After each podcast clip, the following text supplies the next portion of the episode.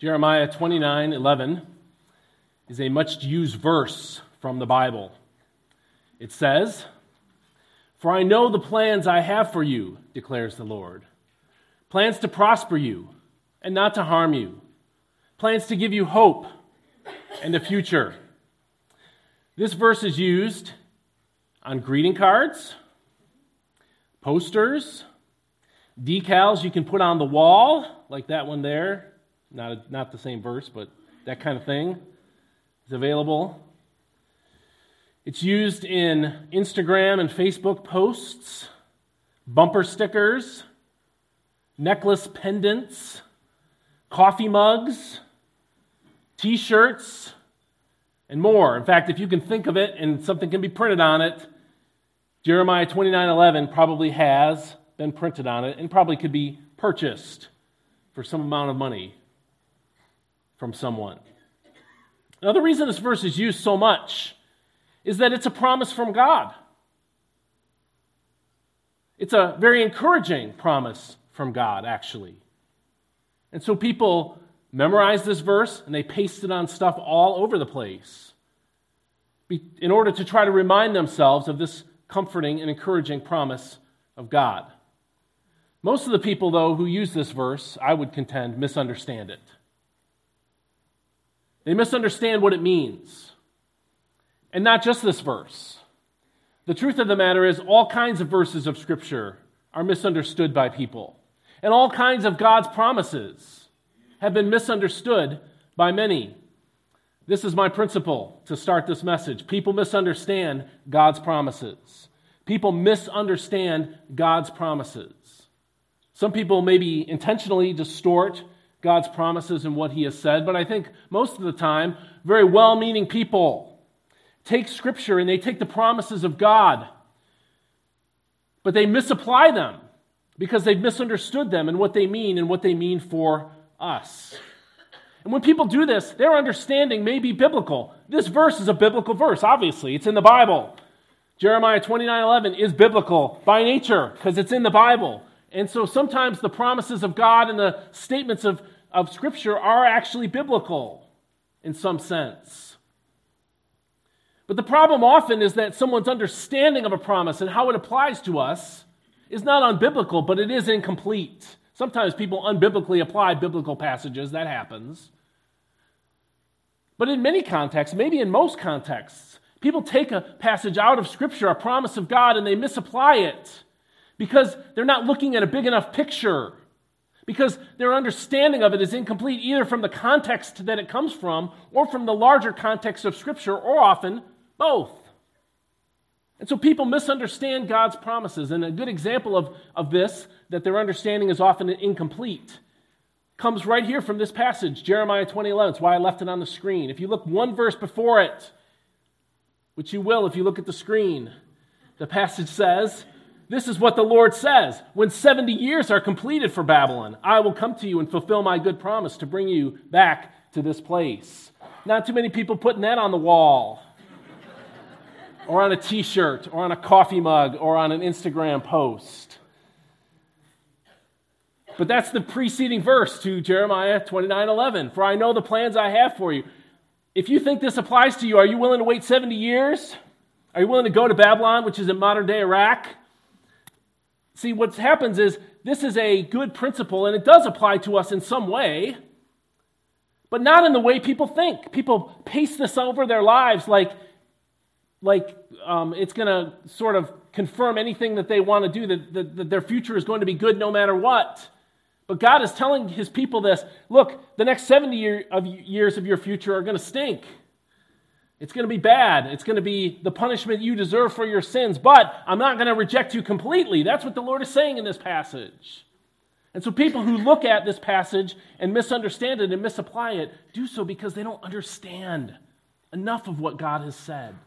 A fuller understanding of what God said brings great clarity to many of the promises of God. And so we have this tendency, we have this, this tendency to misunderstand the promises of God. And in our passage this morning, in Luke chapter 20, starting in verse uh, 41, Jesus surfaces one of these misunderstandings of the promises of God, specifically, under, a misunderstanding of a promise of God about Messiah. One promise people misunderstand is about Messiah. This time of year, Christmas, is when we celebrate the coming of the Christ, the Messiah, and those two words mean the same thing. One's, one's a Hebrew and one's Greek, but they mean the same thing. They mean the anointed one. And this is what we celebrate at Christmas time, or Advent as it is called, the coming of Messiah into the world. But many people understand part of God's promises about Messiah, but they misunderstand some important truth about Messiah. And Jesus in this passage is attempting to surface some of the misunderstandings that his own people had about Messiah in order to get them thinking about who Messiah is and to look deeper at who he is and the claims that he makes as Messiah. People misunderstand the promises of God, and one of the promises they misunderstand has to do with the Messiah and what he means. Now, they understand that Messiah is a promised king. If anybody, even today, understands that word, Messiah, hopefully on some level they understand the Messiah, the promise of Messiah, is a promised king. And that was the understanding that Jesus began with in our passage for this morning. If you look at verse 41, it says, Then Jesus said to them, Why is it said that Messiah is the son of David? It was important for Messiah to be the son of David so that he could be in that Davidic line of kings. And so, one of the promises about Messiah that Jesus surfaces and talks about in this passage, and um, in the wider context of our passage that we've been looking at, is the promise that Messiah is coming and that Messiah will be king. And previous in our study of Luke, just a couple of chapters ago, we saw this idea surface that Messiah will be a coming king. We saw it when Jesus entered Jerusalem in what's called the triumphal entry. Just one chapter before, in Luke chapter 19, verses 37 through 38, God's people said this when he came near to the place where the road goes down from the Mount of Olives, a whole crowd of disciples began to joyfully praise God in loud voices for all the miracles they had seen. The miracles pointed to the identity of Jesus as Messiah. And so they understood those who believed him to be Messiah that he would be a coming king, which is why they said these things in verse 38 Blessed is the king who comes in the name of the Lord. And notice Jesus doesn't stop and say, No, Messiah is not a king. He doesn't say that because Messiah was promised to be a king. They understood God's truth rightly and correctly. And so people somewhat understand this about Messiah, but they also understand this. They understand that Messiah would come from the family of David. And again, that relates to him becoming king. He must come from that Davidic line if he's going to be the messianic king. And we've seen this in the gospel according to Luke not that long ago either. In chapter 18, as Jesus was coming to Jerusalem for the triumphal entry, he entered into a town called Jericho, and this happened. In Luke chapter 18, verses 35 through 38, we read these words and we studied them. It says, As Jesus approached Jericho, a blind man was sitting by the roadside begging. When he heard the crowd going by, he asked what was happening. They told him, Jesus of Nazareth is passing by. Now, at the time that we looked at this passage, I told you that they were using a common way of designating people. In their world, like our own, first names are used commonly, they're recycled. There are many people who have the same first name. Instead of having last names like we do to distinguish people who have the same first name, they would often say, He is, you know, Jesus, the son of Joseph, Bar Joseph, sometimes you might see it, or they would designate the town that he comes from, Jesus of Nazareth. That's what these people are doing. This blind man hears that Jesus of Nazareth is coming, and somehow he has incredible insight into the person of Christ. We don't know how.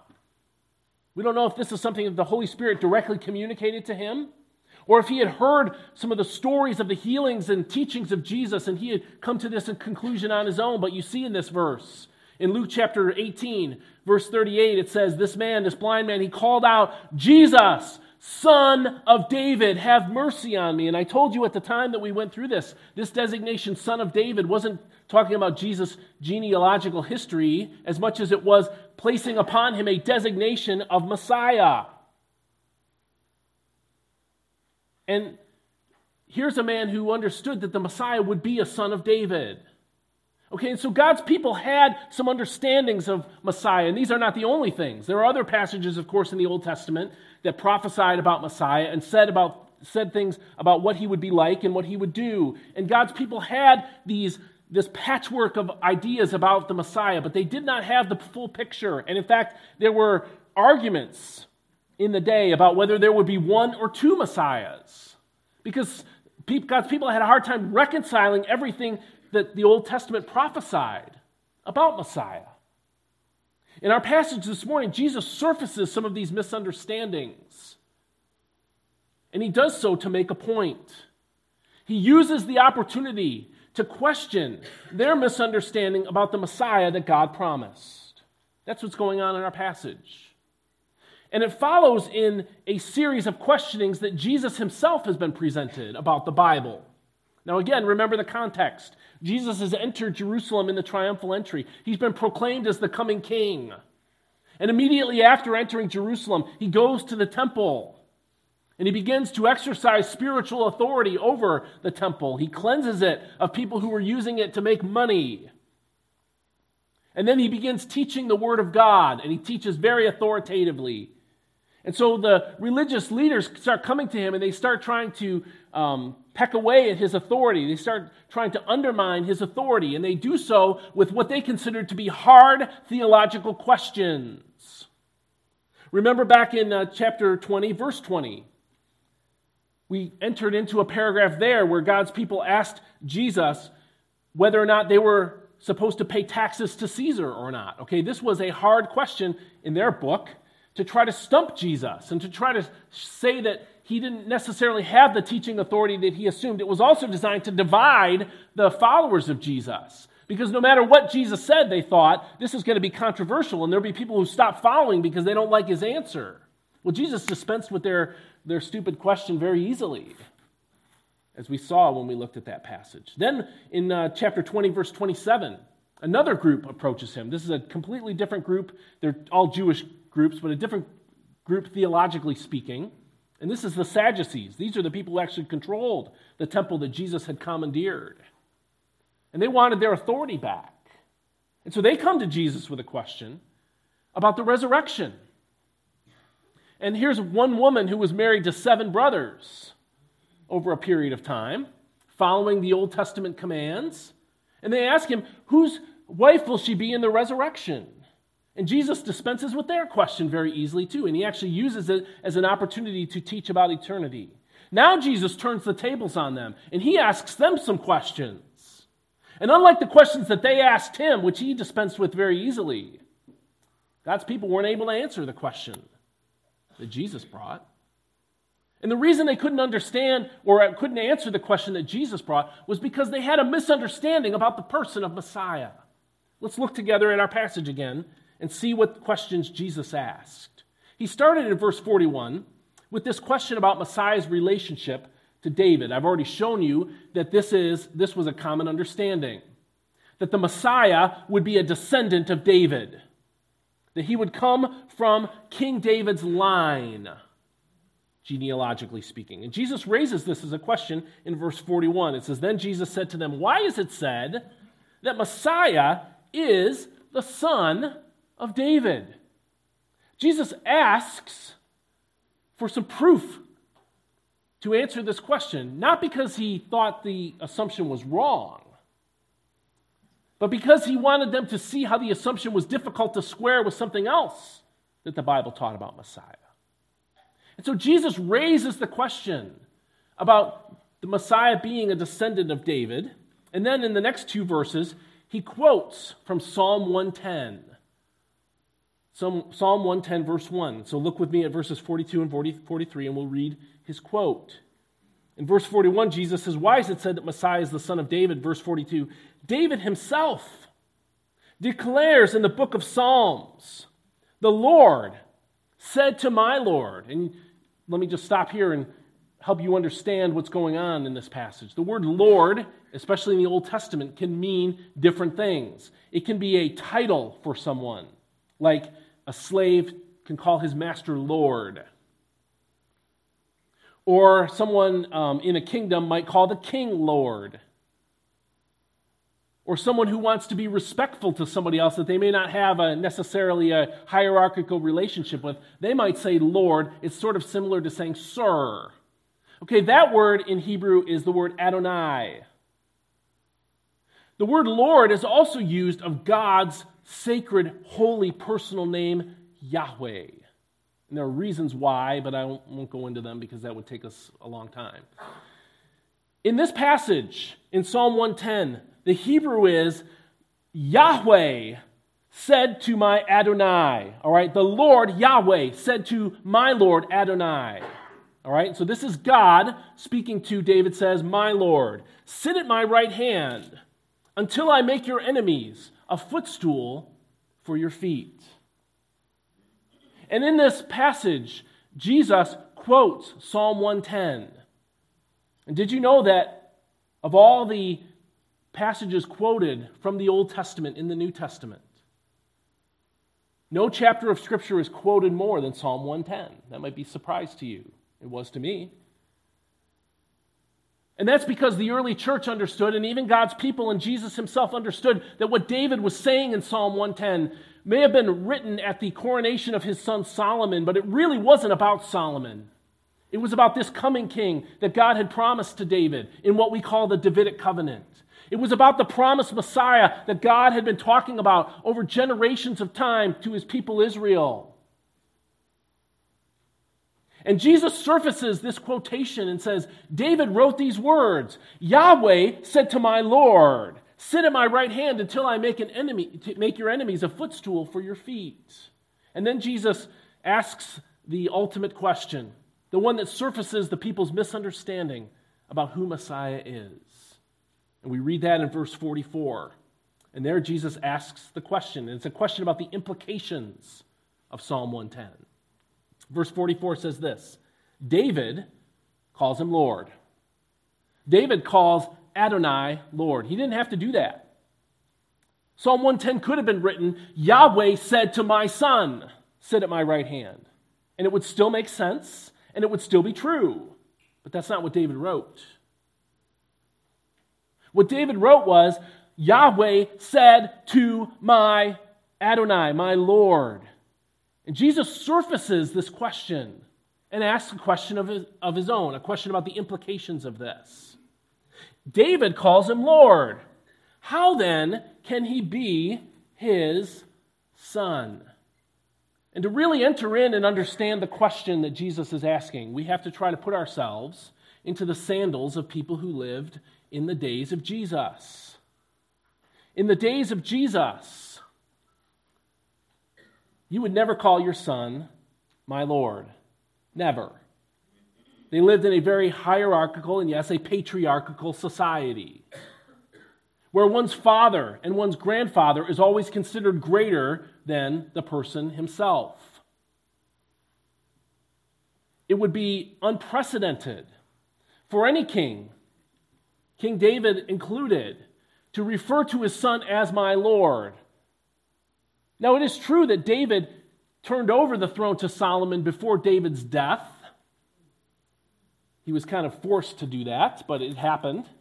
And so, in a sense, then, David became subject to Solomon, but not really, not like we do. Like when a president leaves, leaves the office of president, he becomes a common American citizen subject to the government just like anyone else. And yet, even though the former president is given great deference often, and is viewed as um, a diplomat in some ways, he has no legal authority. That wouldn't be true in Israel. Even after David handed over power to Solomon, he would still exercise authority over Solomon as Solomon's father. And so there's really no instance where a king like David would say of his son, This is my Lord, this is my Adonai. And yet that's what he said in Psalm 110. And so Jesus' question is this we all think, we all believe that Messiah is going to be the son of David. And if, but if that's true, then why would David refer to him as his Lord? That's really unusual. And of all the puzzles that God's people had tried to put together about Messiah, of all the prophecies about Messiah that God's people had tried to cobble together to create a, a, a, vision of what Messiah would be like, very much like putting a puzzle together, where you can start to see as the puzzle comes together the picture that is behind it. As God's people tried to put all of these passages about Messiah and these promises about Messiah together, and they started to say, well, how could Messiah be a suffering servant like Isaiah 53 says he will be, and yet be a king? Maybe there are two Messiahs. As they puzzled about all of these things, one thing that they showed tremendous non curiosity about was this question, the one that Jesus raises. Jesus raises a question that apparently none of these people had ever thought of over generations. If Messiah is a son of David, why would David refer to him as my Lord? How is that possible? What are the implications of this? And the answer is that David must have understood that the coming Messiah would be greater than David himself. That although, or if, he was a descendant of David, that Messiah must in some way outrank him in a greater way. That's the, the idea that Jesus wants to surface here. That's the answer to the question that he wants people to start thinking about and start puzzling over and start applying to himself. And so, the point of this message this morning, the big idea for us today to understand is this that Jesus was God's promised Messiah because he was one of us, but one of a kind. That phrase, one of us, one of a kind, is the banner under which I've put all of these messages on the gospel according to Luke. Because Luke while all the gospel writers emphasize both the humanity and the divinity of Jesus, it was a main theme in Luke's writing. Luke wanted us to understand that Jesus was fully human, but also that he was fully God. And so when I say one of us, I mean fully human. And when I say one of a kind, I mean the only human who's ever lived who is also fully God. And the answer to the question that Jesus raises in verse 44, David calls him Lord. How then can he be his son? Is this In his humanity, he was a son of David. In his divinity, he was David's Lord. Let's consider this together. I talked about this under the idea that God's people were, had some misunderstandings about Messiah. And the truth of the matter is, their understanding of Messiah was correct, it was right, but it was incomplete. Their understanding of Messiah was correct, but they didn't have all the information put together properly. There were missing pieces or pieces that weren't fitting properly because they didn't have it all together. Their understanding of who Messiah is was right, but it was incomplete. Jesus was, in fact, a descendant of David. And Luke himself went to some pains to emphasize this. And, and, and, also Matthew did as well. In Matthew chapter 1, verse 1, it says, This is the genealogy of Jesus, the Messiah, the son of David, the son of Abraham. And so, as, as Matthew was writing his gospel, he wanted us to understand that Jesus, the human being, came from that Davidic line of kings. That he deserved to be king because he was David's son, he was David's descendant.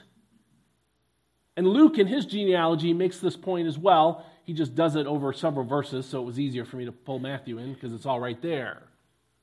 So their understanding that Jesus was, or that Messiah was a son of David, was not wrong. Jesus sort of acts like it's wrong in verse 44. The way his question is phrased seems to imply that it is wrong.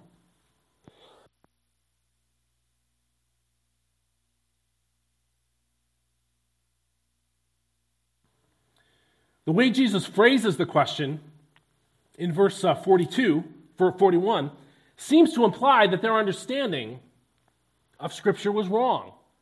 Maybe Messiah wasn't the son of David, Jesus sort of seems to suggest. But their understanding of it wasn't wrong, it was incomplete. Messiah would be a son of David, he would be a descendant of David's line, and Jesus himself who claimed to be Messiah and was Messiah, did come from the line of David, as we see in the genealogies of Matthew and Luke. So that understanding of, of Messiah was correct. The part that was missing is this Jesus was and is also God.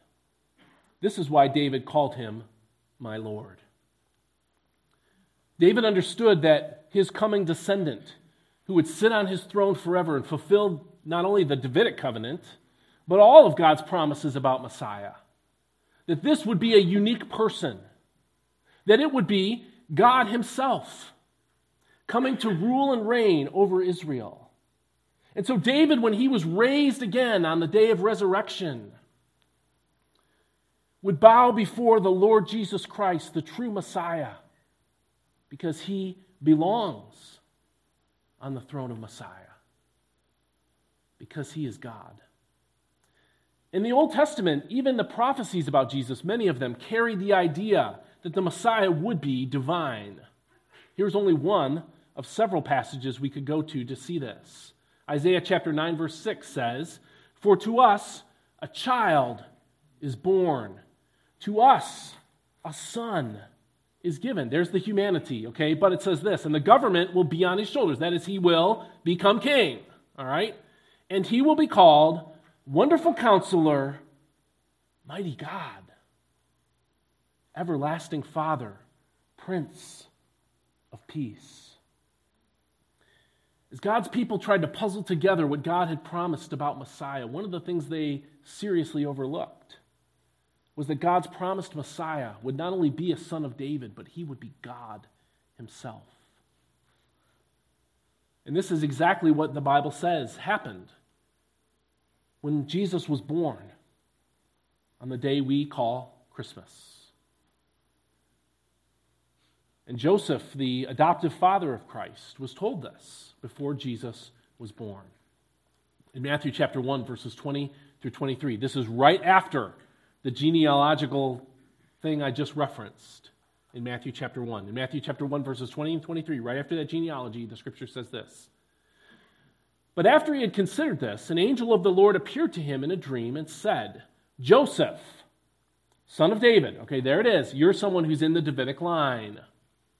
Do not be afraid to take Mary home as your wife, because what is conceived in her is from the Holy Spirit.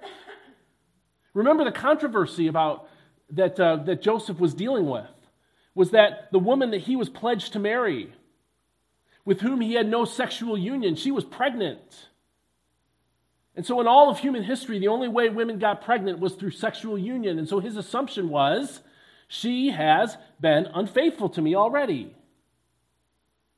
And so the Bible says it was, his, it was in his mind to divorce her privately, which you had to do in this kind of arrangement, even though they weren't technically or physically married yet.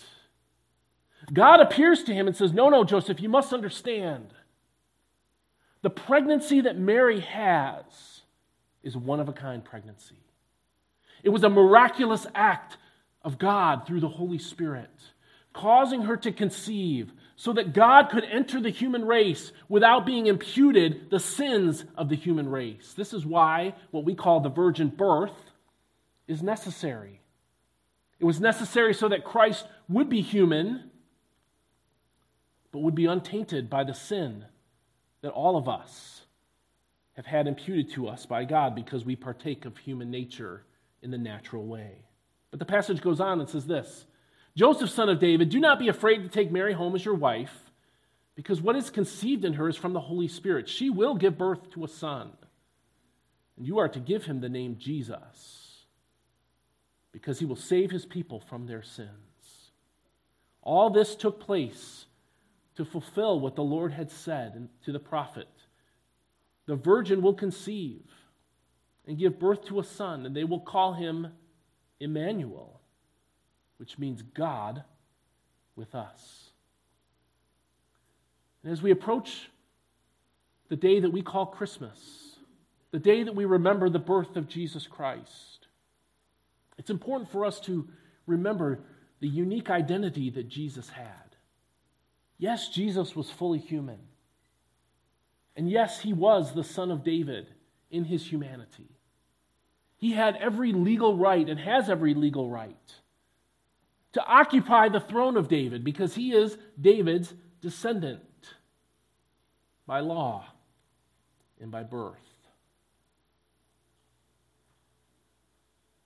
But the reason that Jesus is a one of a kind man, a one of a kind king, someone so special and so unique that even David, Israel's greatest king himself, would have to call him my Lord, is because he is God.